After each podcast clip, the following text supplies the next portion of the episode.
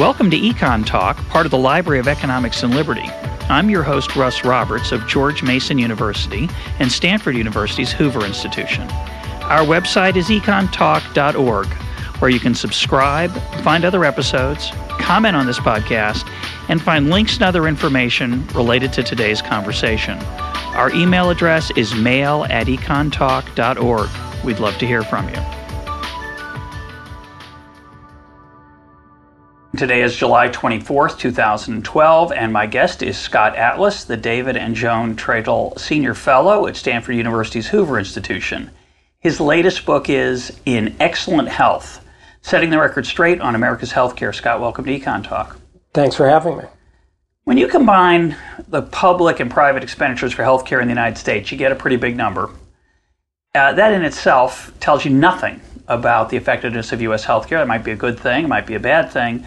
But you often hear that the U.S. spends more and actually gets less for its money than other systems, that U.S. healthcare outcomes are terrible relative to the rest of the world. So, ignoring the expenditure side, at least for the moment, is it true that U.S. healthcare outcomes are mediocre relative to the rest of the world? Well, I think this is really the, the uh, one of the biggest problems about misinformation that the public has been hearing the quality of U.S. healthcare compared to the rest of the world is actually far superior in almost all chronic diseases, almost all treatments, almost all cancers, uh, screening, access to tests, access to new treatments, all medical outcomes if you really look at the facts in the scientific or medical peer reviewed literature. Yet most of the reports don't do that.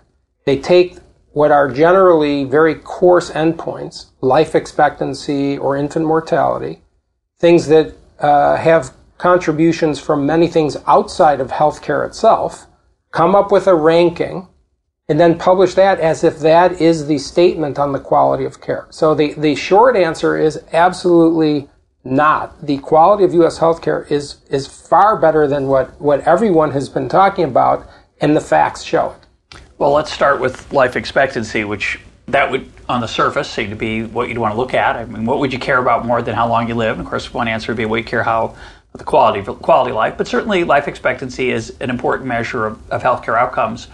Uh, when you take the United States and put it in world perspective, where does the United States rank in a measure like that, roughly? Are we near the top, middle? Well, if you go, uh, again, if you go by the rankings that most people cite, which is the uh, year 2000 World Health Organization report. I think the U.S. was something like 37th, something like that. Disappointing. Which is which is disappointing and, and actually bad, even if you don't consider the expenditures, because we are a very modern, advanced nation. Correct. There's no question about that.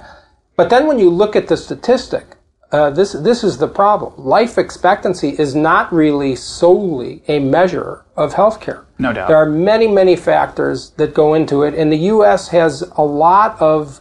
Uh, there are many many significant differences between the United States population and the way we measure things than other countries, even countries in Western Europe who are just as sophisticated and just as modern. So uh, the the statistic itself is very misleading.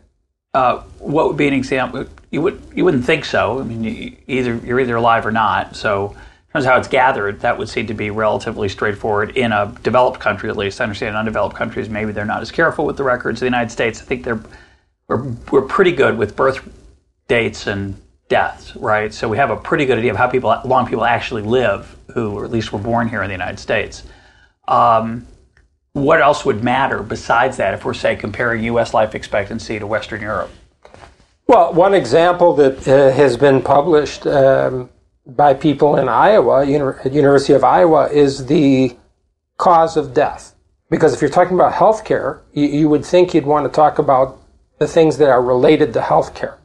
And uh, one ranking, and this was done uh, to the rankings in the OECD countries, which are all the most developed countries Right. in the world, uh, ranked the U.S. toward the bottom for life expectancy, Consistent with the number you just cited. consistent with the numbers I said. Uh, yet, when they uh, compensated for differences in suicide and immediate death from high-speed motor vehicle accidents, Where the So healthcare things- system things is that- probably not going to be able to save you, no matter how. Yeah, the healthcare system has nothing to do with surviving gunshot wound to the head, basically.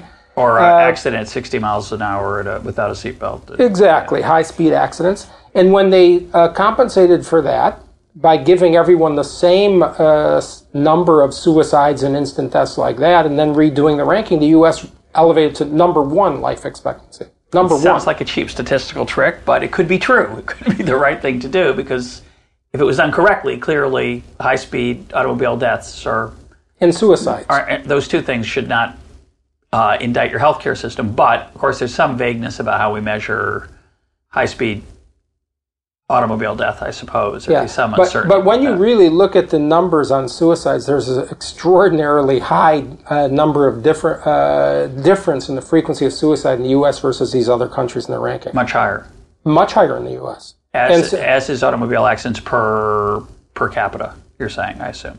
Yeah, I haven't looked at the exact number of automobile accidents, but another another example of that would be just looking at uh, what is the cause of death, and when you look at uh, adults, children, and young adults through I think the age of forty, something like uh, 25, 30 percent of deaths only were due to an illness.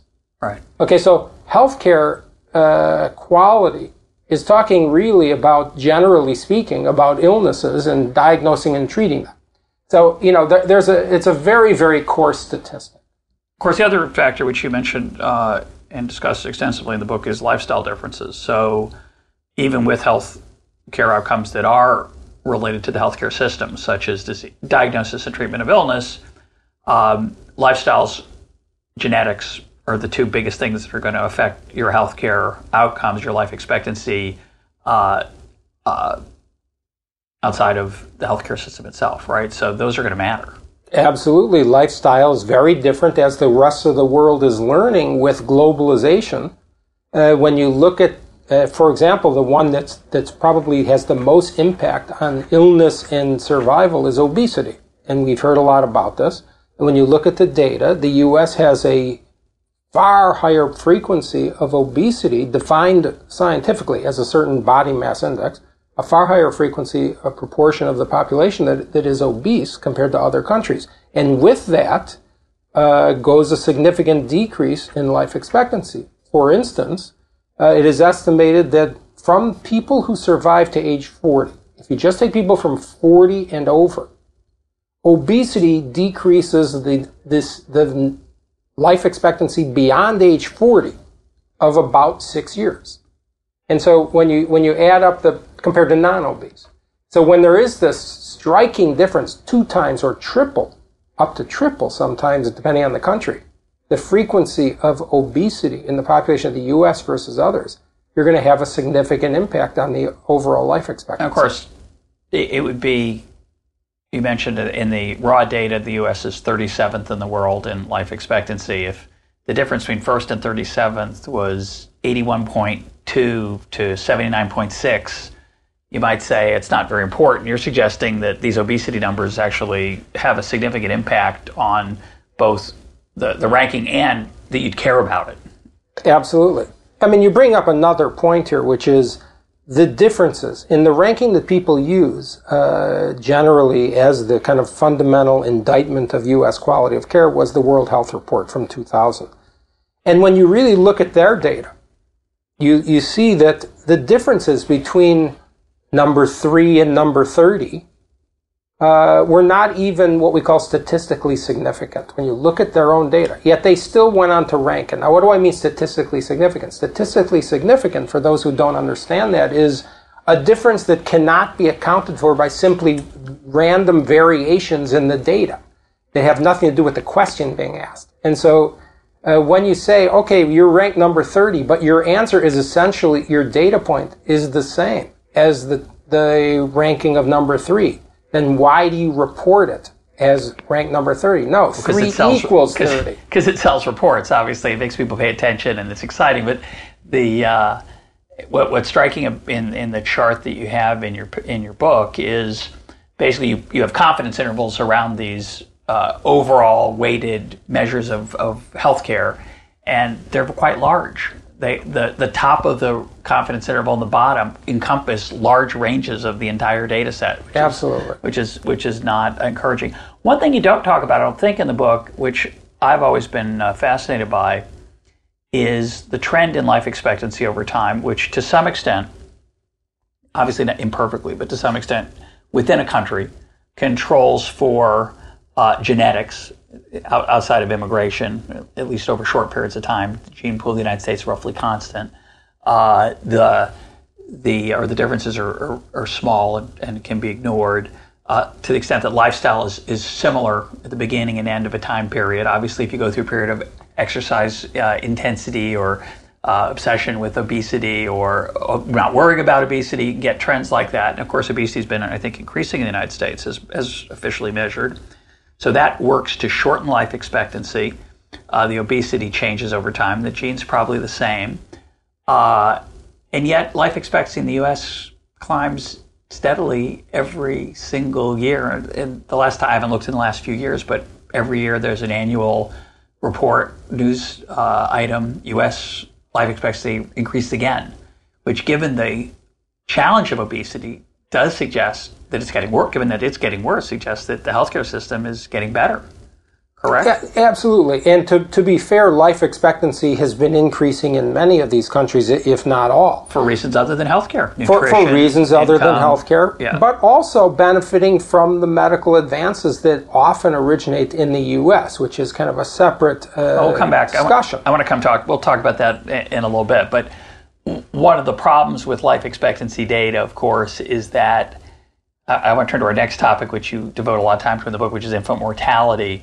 Uh, infant mortality has a huge impact on life expectancy because if you die, at, an infant that dies at six months enters into the average as a 0.5, half a year life, uh, pulling down the average. And what we often care about, it's really life expectancy, of course, a mix of a bunch of things. It's their social phenomenon like suicide, uh, but a high infant mortality rate leads to a, a, low life expectancy. But once you survive infancy, it's then a very poor measure of your true expectation. So we might often care more about your life expectancy conditional on reaching a, like say 40, as you mentioned before. But life expectancy is important in and of itself. Forget a statistical impact, and that's another measure where the U.S often does very poorly in these international rankings, which is surprising given. You mean infant mortality? Infant mortality. What did I say? You said life expectancy. Like, yeah, no, infant mortality is another area where the U.S. often fares very poorly, yes. and you suggest that's very uh, misleading. Why? Absolutely. And and here you get into there. There are many reasons, but one of the big ones that we kind of dispensed with uh, it, with the uh, regard to life expectancy is the actual measurement because the measurements here are very critical. And this is very different from US compared to other countries, including those in Western Europe, where in the US, uh, for there are many differences. One important one is that we count every birth, and birth is defined as any sign of life. Actually, ironically, using the very strict criteria defined by the World Health Organization.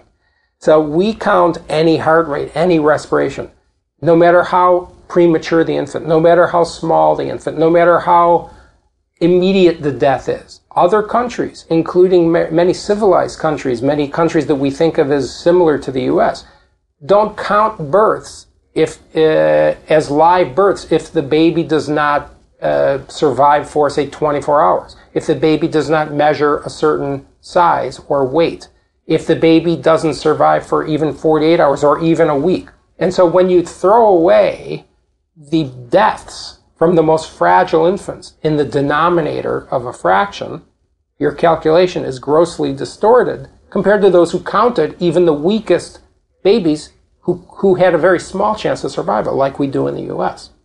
Yeah, it, it's um, uh, having been blessed with four children and seeing the, the unbelievable uh, medical technology that's available to a, a, newborn baby and a, and a, and a mother um, the dads don't. We, we get a comfortable chair. That's you know that's the limited technology if we're lucky, but we don't deserve anything more than that. But you know, given that, it's hard to believe you'd rather have your baby somewhere that has a lower supposedly infant mortality rate in the data. But uh, there are many countries that do, and you're suggesting that's misleading.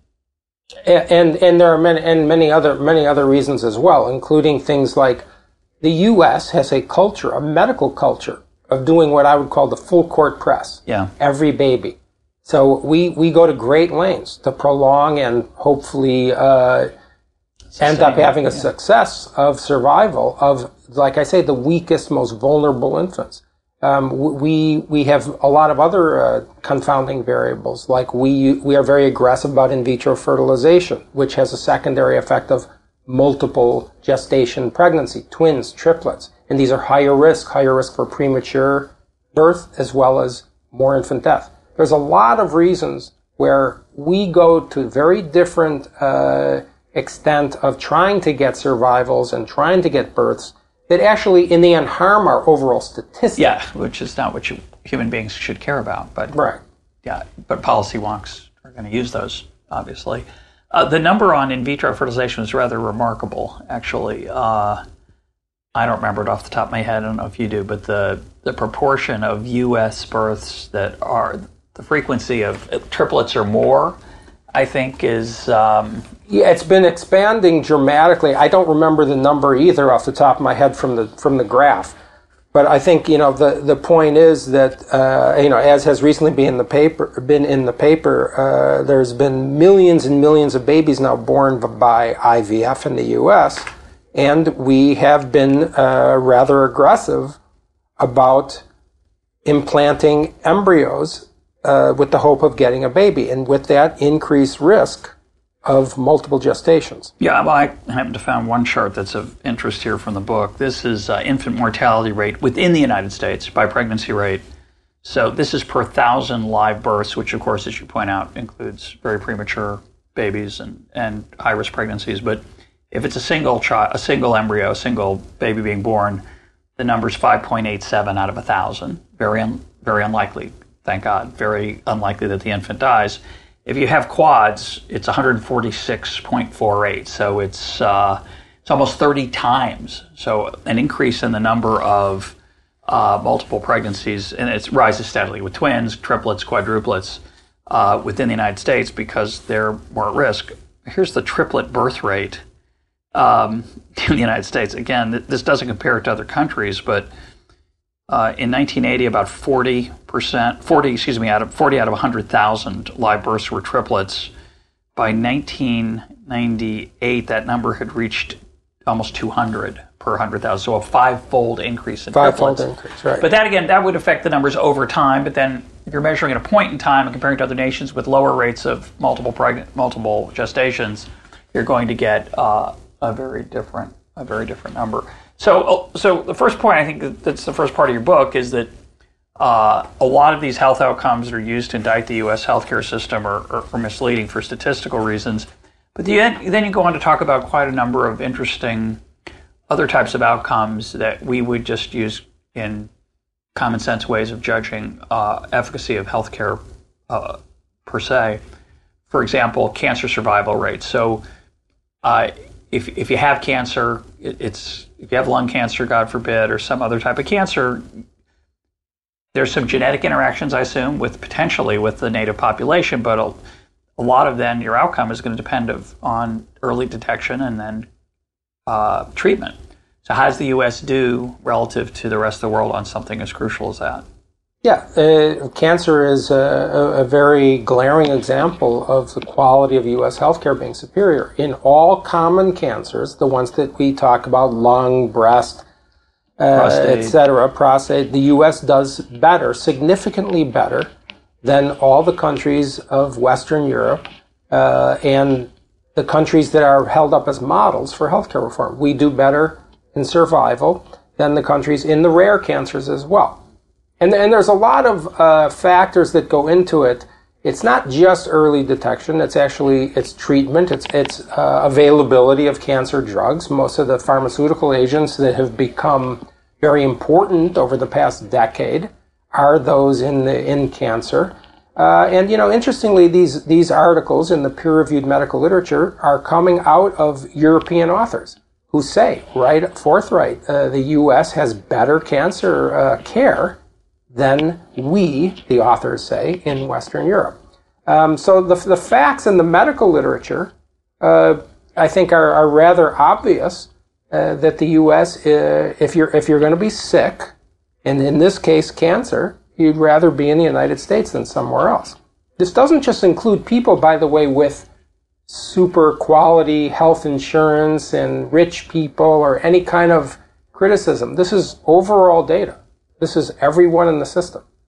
So let's take a few different. I don't know if you're if you know about this. Uh, um, so feel free to to duck this question. But if we talked about, say, three different types of uh, patients in America uh, under our current system. So under our current system, one type of patient might be someone who has a, access to world class health care. Uh, they have a first rate health insurance program. They don't have to spend any of their own money. They get cancer. They live near a, a world class uh, hospital and world class doctors, and they clearly get some of the best treatment, if not the best treatment in the world here in the United States. And we might think about someone who is in doesn't have access to that, maybe geographically uh, for family reasons, uh, but still has access to what you might call mainstream care. And then the third would be a person who doesn't have health care, who is going to be then dependent on who doesn't have health insurance has health no does not have health insurance this right. third person yeah Sorry, because I, I, I, just want to I want to correct this is another kind of big uh, no, misconception caught, people equate yeah. maybe get synonymous that somehow no health insurance in the U.S. equals no health care and, and that's no. simply wrong yeah no if if I were a dishonest person I would edit this part out of the podcast because that drives me nuts too but so I meant health care insurance. So this person does not have employer provided insurance as you and I have. Uh, this person uh, doesn't have uh, uh, any, doesn't have financial, doesn't have very much financial wherewithal, period, and has mm-hmm. to uh, either presumably get Medicaid uh, and, and get um, government aid. So what happens? What's the difference in treatment Outcomes. and access to that and outcomes, but also just hmm. technology. Yeah. You know, okay, the well, rich the, people know, get. You have a, and I would add, you know, the other issue I always think about is a heart attack, because I always think um, to take an extreme that a, a, homeless person today gets better technology than President Eisenhower got in the 1950s because of technological advancement, and even a homeless person who walks into who can't walk but gets taken into an emergency room gets some remarkable stuff. Mm-hmm. So Am I, yeah. am I right there? Well, I, I think this opens up a, a, a very important topic um, that has a lot of offshoot discussions. And, and this is really the difference in, in care uh, that someone gets in the U.S. between private insurance and Medicaid, and as a third comparison, people with no insurance whatsoever. Okay, no Medicaid even. Right. Okay, and when you look, there are studies in the literature in fact, numerous studies, study after study, that shows that in a variety of settings, whether it's heart disease, cancer, transplants, all kinds of things, people have better outcomes, better medical care if you even e- uh, just take the people who are just as sick from each of those populations, private insurance, Medicaid, and no insurance whatsoever. The worse outcomes private insurance is far better outcome than Medicaid. Even the same sickness of person has nothing to do with how sick somebody was when they started. And then the, the even more alarming thing is it is very common in these studies, these are peer reviewed studies in the medical literature, that the people with Medicaid do worse than the patients with no insurance whatsoever. Now, okay? I, I got to stop you there because I, uh, here at Econ Talk, we, we often talk about how unreliable peer reviewed studies are. So that's a plus, but uh, there's always a lot of choices to be made in how you evaluate and measure, et cetera, and people have biases and, and access to grind. Why would I want to hear the underlying intuition of why somebody who's on Medicaid is going to get I understand. First, I, I, don't know why. I'd like to know why they might get worse treatment than mm-hmm. somebody who's got a, you know, a luxurious, as it's often called, private insurance program, and then the person who has no insurance. What's going on at the patient level that would make yeah, that what, What's going on at the patient level is that when the government, well, let's talk about Medicaid specifically. Medicaid has a, a uh, it, it's a type of insurance policy, just like basically any other insurance.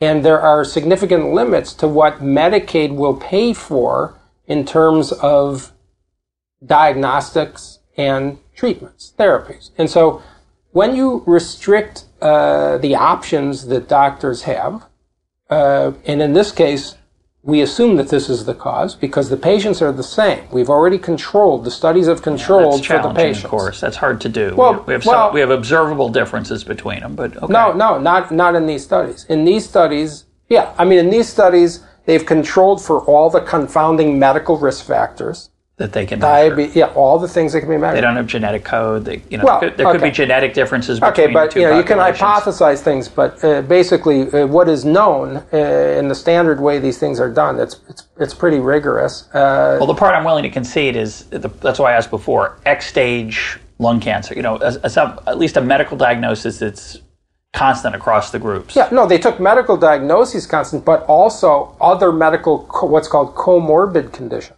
Obesity. By the way, people that yeah, smoking, smoking, yeah. obesity, diabetes, all these things they controlled for, and what they came because it would be unfair to say, oh, this person did worse after surgery.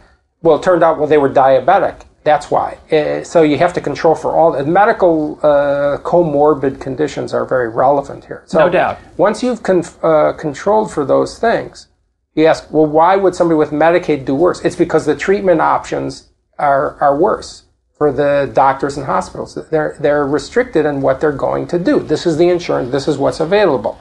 Now, why would it be better for no insurance? Because with no insurance at all, uh, there there are basically three things or two or three things that happen with for people with no insurance. They they get medical care. They either get it by paying out of pocket, or they get it by some other form of some other part of the system pays, or the third is it's done for free, literally for free, so-called charitable care. Yeah. And in the in the instance of other forms of payment, well, because actually there's something called disproportionate share payments that the federal government gives to hospitals who treat patients who are indigent and have no insurance. There there are ways that monies are sh- shifted around to compensate. But in the end, though, the, the, the patients with no insurance have no restriction on what they're going to get once they're being taken care of. Then it's simply, this is what we're going to do for this patient. Whether we're going to get paid for it or not is a decision of, you know, how, how, how the person giving the care uh, is going to have to make. So we're sitting on the campus here at Stanford University. Are you saying that a Stanford professor who strolls and strolls, not going to stroll, but a, a Stanford professor who's being treated for lung cancer at Stanford Hospital is going to get no better treatment than a homeless person who walks in and is diagnosed with the same condition? No, what I'm saying is that the what I'm saying is that the group studies uh, that have been published show that it's common, although not universally true, that people with Medicaid insurance do worse than people with no insurance. On any given individual, I'm not so sure that applies. And, uh, and does everyone get the same care?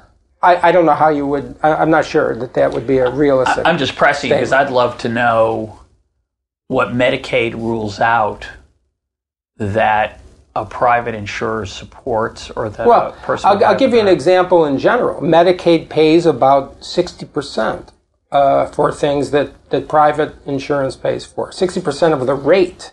And so, you know, the fact of the matter is that all these things, you know, money is, as an economist, you obviously know, is a, is a key incentive for how, what things get done. Healthcare costs money. You know, it's, it's, you know, despite what people want to believe, healthcare is not free. Someone must pay and, and and things just don't happen for nothing. And so if if Medicaid and actually when, when you look at the data, which actually I happened to do yesterday, on there were surveys on why doctors don't accept Medicaid patients. Of the huge percentage of doctors, more than half that do not even accept new Medicaid patients anymore. When you ask of these five or six factors, why? 70% of them say the number one factor is the reimbursement. They're not even going to take the patient because they're losing money on every patient. And that's why we need to force them to take them and, and make the payment more generous. And that way we could all have the same great health care. Or wor- better or worse, depending on how ironic you want to be, we need to get rid of that private insurance so we can all have the same quality, which is often what you hear Right. in defense of Canada. Well, uh, and this brings up something that I want to point out about the WHO ranking, to circle back. That first ranking, that big study, was that it turned out that equality was a better outcome for quality of care. Equal outcome in that country was, was higher as a ranking than disparate outcomes, even uh, even though all the outcomes were better. Uh, what I mean that is poorly articulated, but you if you had yeah. everybody gets A or B or C level care in country X versus another country where everybody gets C level care, country X with A, B's, and C's was worse in the ranking than the country that got everybody a C. Yeah, because they decided equality to weight equality in and of itself. Yeah, yeah equality is, was more important than quality. Let's talk about another example, which I've uh, been fascinated because it's a by because it's an example of where technology in recent years has been, I think, an incredible improvement of quality of life, and that's uh, hip replacement, which you talk about in the book. And another example, I don't remember if you talk about it, but knee replacement is mm-hmm. another example where older people lose mo- tremendous loss of mobility uh, and opportunity to, to play tennis and other just walk, get around because their knees and hips give out and now we have an explosion in the availability in the United States of those procedures. How does the U.S. compare to other countries in those things? Right. In comparing the countries uh, where more government control is exercised on these kinds of access to these kinds of treatments, like the National Health Service in the United Kingdom or Canada, uh, the U.S. does better. The U.S. has far more, not only access to these life changing treatments like hip replacement, knee replacement, cataract surgery, but better outcomes. And so what, what happens is that the, it's, it's not something that is necessarily measured in life expectancy, but it is certainly me- measurable in quality of life. Now, quality of life is difficult to measure. Sure. But when you look at the, uh, at the idea of being able to take care of day to day activities by being able to walk or being able to see, uh, in terms of cataract replacement. I mean, I think it's kind of uh, obvious that you don't want to wait a year to get a cataract operation. Even though you're going to live the same, it's better to get it sooner if you Every need day. it. every day. Every day is there's good. no there's no question. Yeah, and how big are those differences? Because uh, those they... differences those differences are huge. And what's interesting is that they're also economically related. And this is something else that people don't understand. Yes, it costs more money to get the hip replacement surgery, but on the other hand, the indirect cost of not getting it costs more in the United States than elsewhere. No, saying. no. What I'm saying is oh. that getting the surgery versus not getting the surgery. Okay, you're adding cost by getting the surgery. Correct. There's it no adds to our that. expenditure on adds healthcare. to your expenditure. You could have saved. You could have avoided it. But you could. You're also saving money by by not losing. Let's just say, for example, that person can't go to work for for three months and needs assisted care or can't be productive. And you know, there's all kinds of indirect and direct economic uh, losses and expenditures that relate to things. So actually, in, in many instances, the use of so-called expensive technology actually saves money down the road indirectly. But this has been neglected on a lot of the kind of low-hanging fruit type economic studies of the cost of medical care argument that some of these are wasteful expenditures that our system needs to get rid of, purge, and all that. Um, one other example you give, which is, you know, I've heard this before, you quantify it very dramatically, is uh, the time you have to wait to see a specialist uh, for some kind of treatment. You hear horror stories sometimes about other systems. You don't know whether they're representative or not. Uh, you find dramatic, you, you cite dramatic differences in how long till these procedures are implemented uh, for people who need these treatments or want these treatments, uh, and how long it takes to see a specialist. Right, absolutely. And, and you look at places like, uh, you know, the best studied ones are Canada and the United Kingdom. Uh, but the uh, countries all over Western Europe have these sorts of studies. Where in, in the United Kingdom, for instance, they've put this law in place that they do not want anyone to wait more than 18 weeks for referral to a specialist. Okay, in the United States, that, that kind of uh, that doesn't even exist. The, I, I, mentioned something about uh, getting a, a, cardiovascular procedure, uh, a, what's a minimally invasive treatment, say a balloon angioplasty or something, even in the non-emergency setting. Uh, it's considered unacceptable if it's more than a couple days in the United States. We don't even consider these things in terms of weeks or months like other countries do.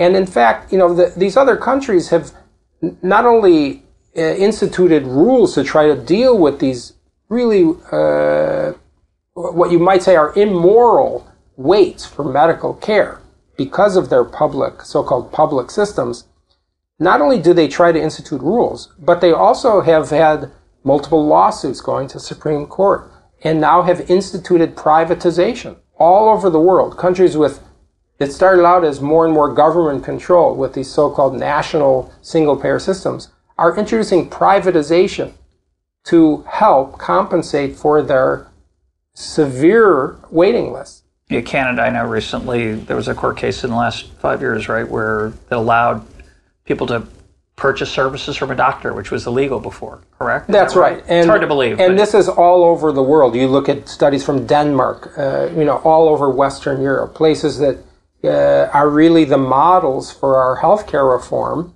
for, from the people who want a single payer system here. Uh, but but the reality is that the United States not only has the best outcomes, but we have by far the best access. And this has been a gross distortion uh, in the, in the in not only in the in the press or in the media, but in movies and things like this that rely on anecdotes. Is that the access to care is so much better in the United States, given that it isn't perfect, given that we need to uh, im- do everything we can to improve access for everyone. It's by far better in the United States than these other countries.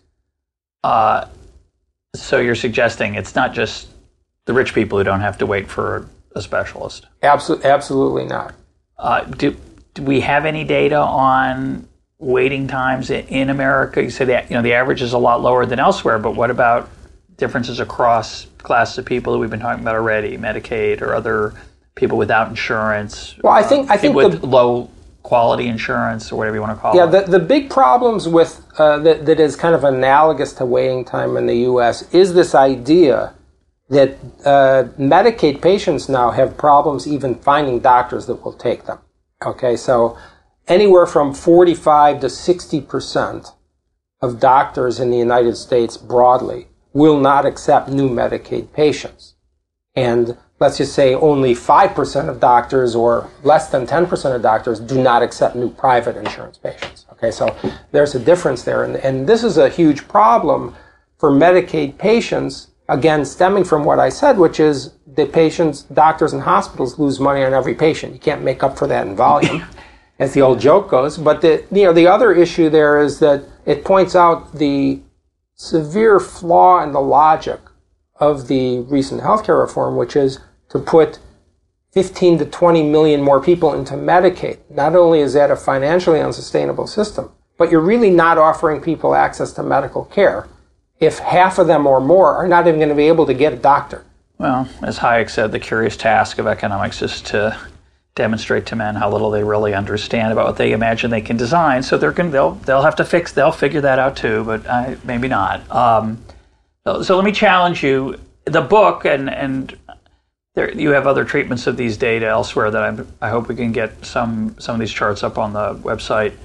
Uh, they're really quite striking uh, in terms of painting a picture where the U.S. looks awfully good relative to the rest of the world. In cases where it doesn't look good, you argue, perhaps persuasively, that there are reasons of statistics or definition that are misleading.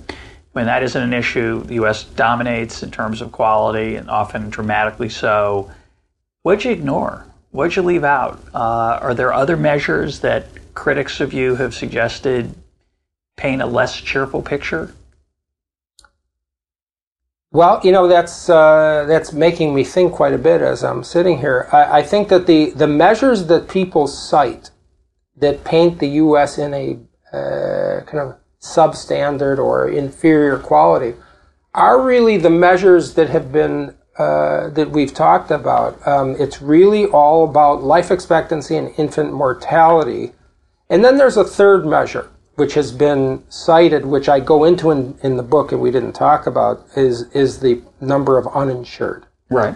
Because this is really when you know I do a lot of international traveling. I read the newspapers and speak to people outside of the U.S. and it is portrayed as scandalous Sure. that we have 50 million or so Americans with no health insurance, which of course, as I mentioned, is equated with no health care. As if But- they're yeah they're as if bleeding they're to death in the synonymous. streets if if they don't if something happens. But I think here, this is this is a measure that really has to be scrutinized, and I did in in my book. This 50 so-called 50 million uninsured, because when you really look at who does who is this population, and you look at the the actual raw data, the documents, the U.S. Census Bureau documents, and others, uh, you find out that it's not really 50 million people. Uh, after you say, okay, well, about 10 to 15 million people are not U.S. citizens in that group, and I'm, and whether I'm not saying they shouldn't get health care, but I'm not sure that you're going to reform U.S. health uh, system to, give get them insurance, to get- non-citizens insurance. Correct. That's going to be a Okay. challenge. Although some of them, I assume, not that group, but there are others who are illegal who do have health insurance. Who can get health, yeah, do who get have yeah, it, but right. this is a group that doesn't. And then you take uh, a look at who answered the U.S. Census Bureau survey and said they didn't have insurance. And it turns out that, let's just say, I don't remember the exact number, but let's just say it's about another 10 million or so that said they didn't have insurance that actually were using insurance. And we know that because the, the Census Bureau people went and looked and looked up and found medical records. These people had insurance that were u- they were using mainly Medicaid. they didn't consider that They insurance. when probably, when they answered the question, I have to assume they thought the question meant, do you have private insurance? But be that as it may, this is in appendix, uh, one of the appendices of the U.S. Census Bureau document, Appendix C, uh, is that Good to know. they they actually uh, were aware, the U.S. Census Bureau, but they didn't change the response to the question. So when you whittle down, and then there's another 13 million adults and children of these 50 million people, 13 million adults and children who actually are already eligible for public insurance programs, Medicaid, a tiny bit Medicare, and the Children's Health Insurance Program, SCHIP uh, that simply did not sign the paperwork because they haven't accessed the system. So they say they didn't. So they, they haven't used it.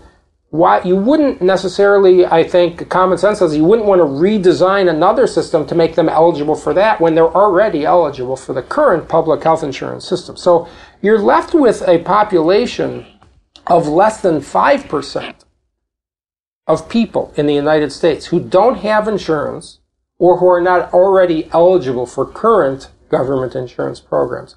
I would not call that a crisis in the uninsured.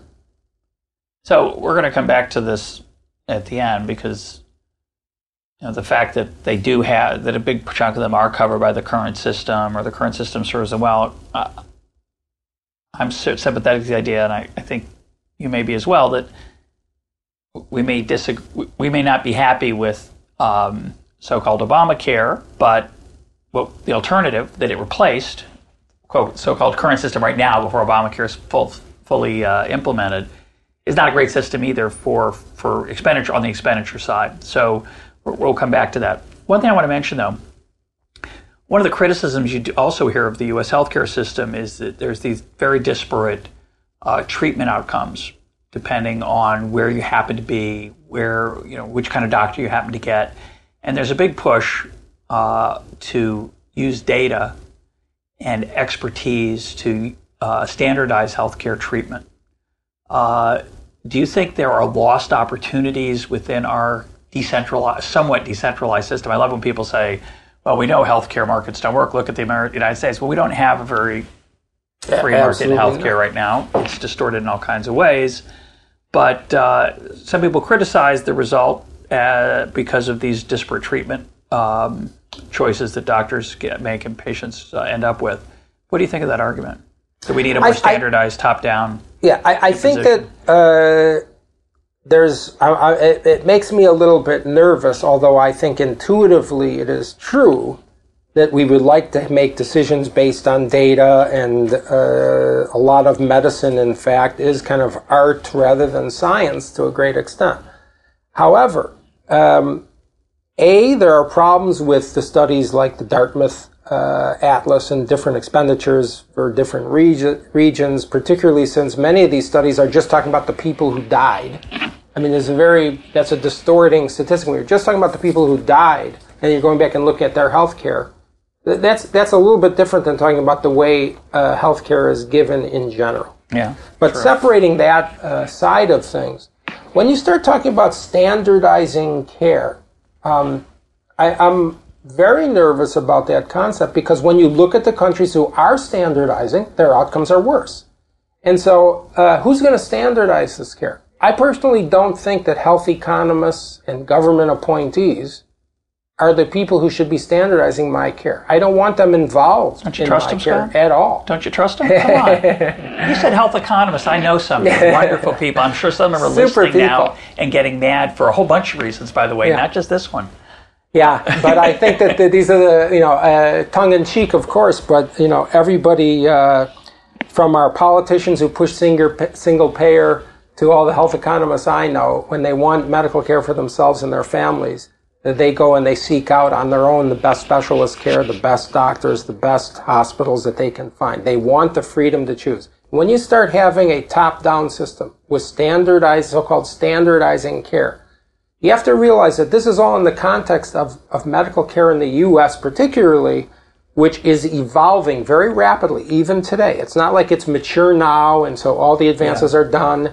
No. And when you look at what's happening with minimally invasive care, safer treatments, safer diagnoses, now we're in this era where there's a confluence of molecular biology and genetics entering cus- in medical care. Potential, potential for customization of care. Absolutely. tremendously Everything is important. changing very rapidly. By the time the government or any other body starts to standardize things, it's already old. If you think computers move quickly, you ought to, you ought to look at the scientific literature on how medical care works. And so it, it's a, it's a, it's an intuitively attractive argument to say that things should be standardized. On the other hand, I haven't found a system with better outcomes that has standardized care. They're all worse. So I, I'm not sure it's a it's a direction to go. I would prefer to have a direction where the government gets out of the business of dictating medical care, where government isn't even the insurer at all, where government helps people who can't afford insurance, but doesn't dictate the care by virtue of being the insurer. And I think this is a, a huge problem with the way uh, Medicaid and, and other outcomes are and, and with the, the way things are right now. Facilitate competition, facilitate innovation, but get out of the way. And we'll talk some more about that in a minute. But uh, you mentioned um, you mentioned the Dartmouth study. That probably the most famous study that I know of on healthcare is the RAND study, which purported to find that expenditure was not terribly important in outcomes. It just led to more spending. Uh, and that there's enormous savings in the current system, which I think is both left and right have used to justify their own views. But I'm curious what you think of the the science of that, given that you're suggesting that the, the expenditure levels of the United States, which lead to earlier seeing a specialist, um, more access to technology for treatment for cancer, strokes, et cetera, uh, knee replacements, MRIs, uh, all these things which are expensive. You're, the RAND study suggests a lot of that's just just feel good. Doesn't have an impact on it what you how your outcomes are. It just makes you feel better that you've you've done something. Is what do you think? Well, yeah, I, I, my comment on the, the RAND data to me shows something a little bit different. And the RAND, RAND data to me shows that when you increase out of pocket expense and people then make a more of a value based decision because they're actually spending money, Their own money. their own money, or and certainly are aware of what things cost, as opposed to the current system where someone else is paying for everything, quote unquote, and therefore it's free uh, in people's heads, even though it isn't. It's nice. It's So, very appealing. so what what people uh, like when it. people pay out of pocket, they make a decision to say, okay, I'm not going to do it. I'm going to do this. I'm going to make decisions. I'm going to save money, and their outcomes didn't get affected. Okay, so you could say, okay, it indirectly uh, shows that some of these expenses are not worth anything. That's probably true overall. There's certainly waste in the system. There's no, doubt. question. No doubt. Uh, but my, I think my view is that I would prefer to have people decide with their doctor, uh, of course, because they're going to need help with this. But in the end, it's an individual decision for yourself and your family what you think is worth spending money on. I do not feel comfortable with having the government say, okay, this is not available because it costs too much money. That's a very different scenario with two different ways of saying we're not going to spend as much money. Of course, you know, the standard criticism of that view is that, let me say it a different way. I think one of the great benefits of our current system, even though I don't like our current system, the current system which allows people to spend other people's money, is you don't have to, most people don't have a lot of anxiety about how much money they spend. Turns out it's an unsustainable system, I suspect, and the alternatives, you have different kind of anxiety. You have anxiety whether you're going to get the best treatment. You have un, you have unknown anxiety that you didn't get the best treatment because it didn't evolve and didn't develop. Um, you have to wait, which is an incredibly uh, horrible thing when you're ill and, and your life's at risk. And of course, people die. It's a It's just it's an incredible tragedy. Um, so what you're suggesting is is that if we went to world where people with their doctors and and and families made these decisions instead of the government, but not everybody's going to have that that freedom. They're going to be poor people who can't afford the treatments. They choose not to, but you know, it's it's a um, it's a uh, it's a terrible choice to have to make, and they'll often make a choice that's the best for them, but they don't have good choices. Well, I mean, I think this is where again, this is a, a a problem with this misinformation uh, that people think that there is no alternative to reform other than the so-called Obamacare type of more centralization. Uh, in fact, there is an alternative to reform, and the alternative to reform that, that because I mean uh, the first statement I want to make is that the real crisis in U.S. healthcare is the cost, not the quality, and not the number of uninsured. And so Obamacare the Affordability Care Act does not address the cost. I mean, that's a fact by all estimates. Now, let's talk about how to address the costs to give people the choices, because I agree with you. No one wants a system where people uh, who who do not have who are low income uh, or poor people have really severe problems with access and not have ad, do not have adequate choices for the quality of care that is available. Um, given that there's no guarantee that everything that anything is ever equal uh, in the real world. Uh, but the reforms to bring the cost down and to increase the choices for people, including poor people, are what we should be talking about. What would some of those be? And some of those are the following. But I think there's reforms for private health care as well as government programs and then uh, the tax treatment. There's three basic categories of reform. Uh, the private reforms are to get uh, to of, get rid of the artificial barriers to competition that exist right now in the system. People say, "Oh yes, we know," like you mentioned, the free market doesn't work. Well, the free market doesn't really exist. Never uh, been tried. It's never tried really been tried. And so these bizarre barriers that are archaic, uh, including not a, being unable to buy health insurance outside of your own state, I mean, this is a huge and really uh, absurd setup to protect the status quo and what are really special interest groups. Sure. Uh, and in this kind of paternalistic view that people have to be protected. Uh, people in New Jersey can't buy insurance from uh, from Pennsylvania, even though it's right next door, and uh, there might be a significant difference in the price. Another problem with private insurance and the cost of insurance here I'm talking about which reflect, which ends up affecting health care price too. Absolutely, is that the states have put in these uh, mandated coverages to the tune of over 2,000 of them in the U.S. Uh, and it's certainly true that many people are forced to buy insurance that covers things they do not have any possibility of using. For instance, in vitro fertilization, acupuncture, massage therapy, wigs. There's all kinds of uh, things that are mandated that everyone in that state must buy insurance that covers things that they don't want. I'm the way that, and, and what is the effect of that? The effect of these mandates is, by some estimates, at least 50% or more of the cost of insurance is due to these mandated coverages that have been built up over the year and are similar to the principle that's in the Affordability Care Act, which is defining minimal essential benefits packages. Instead, people should be able to buy insurance like catastrophic insurance that is much cheaper and have these health savings accounts, for instance, to use for small, uh, small expenses. And then some of the other uh, reforms include reforming the public system. Let people have choices including poor people. Let people take money that was going to go for Medicaid insurance and use that money to shop around for private insurance, including high deductible plans that are cheaper with health savings accounts.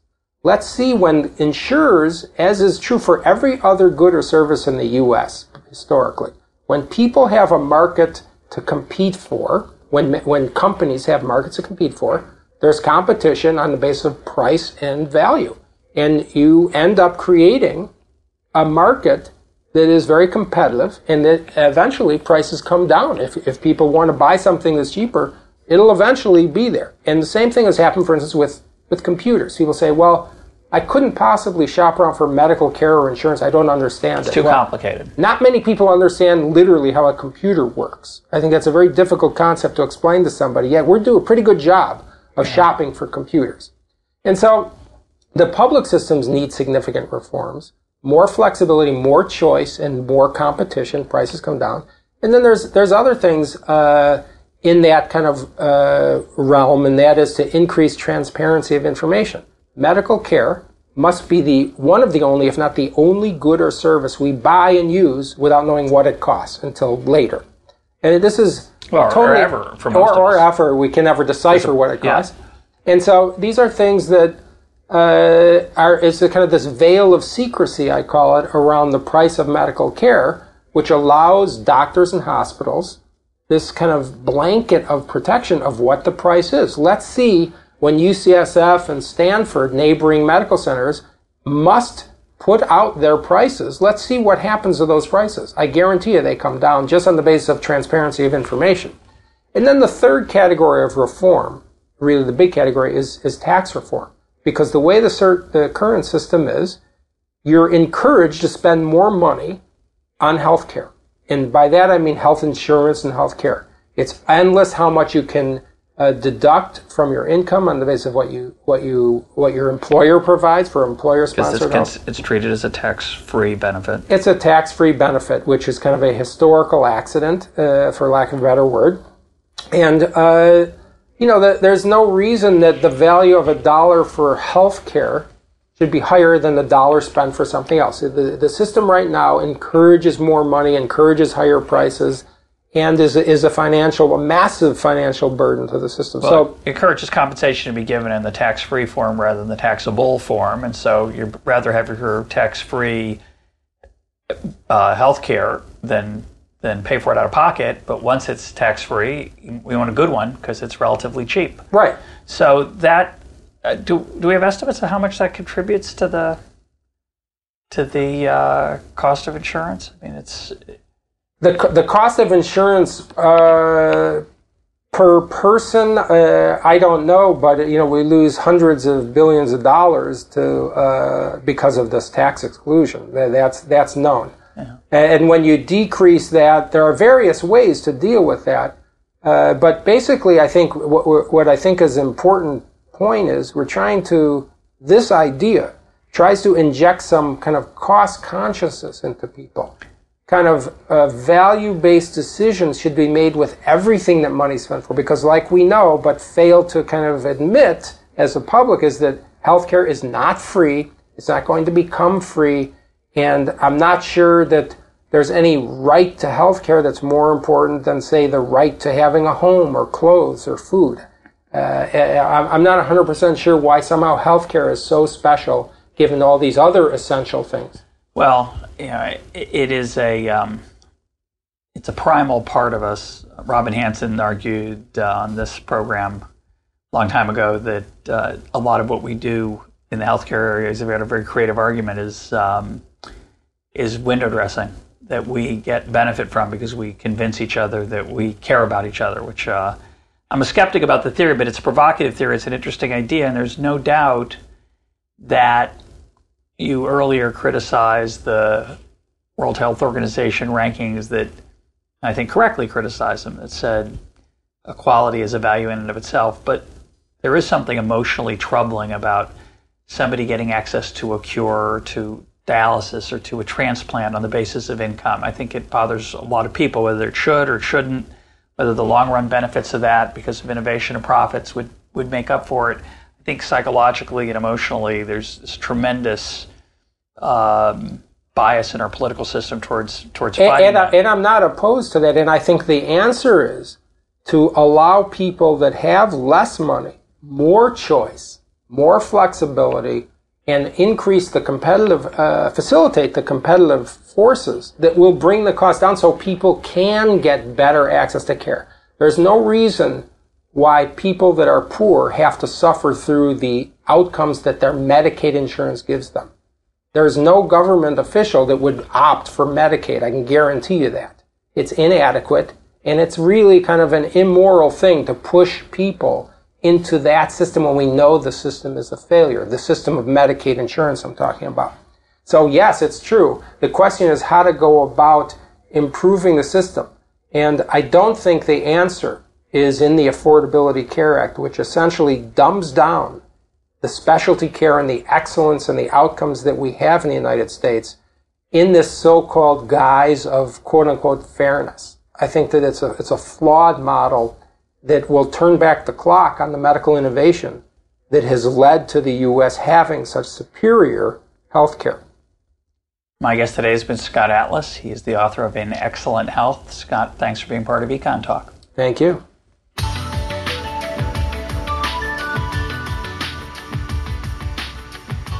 This is Econ Talk, part of the Library of Economics and Liberty. For more Econ Talk, go to econtalk.org, where you can also comment on today's podcast and find links and readings related to today's conversation.